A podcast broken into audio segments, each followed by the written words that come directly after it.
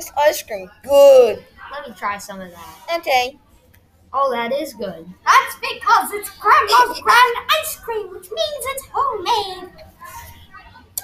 Why can't I go to Rita's with my friends? Because Rita's has high prices, while my prices are so low, you have to bend down to pick them up. Well, do you have any specials? We have the house of ice cream with 29 scoops of ice cream, which if you finish in less than 20 minutes, you eat free. There's also a special called Fruity with 12 scoops of ice cream for only $15. There's no reason not to come. Come to The Grandma's, Grand Ice cream. No.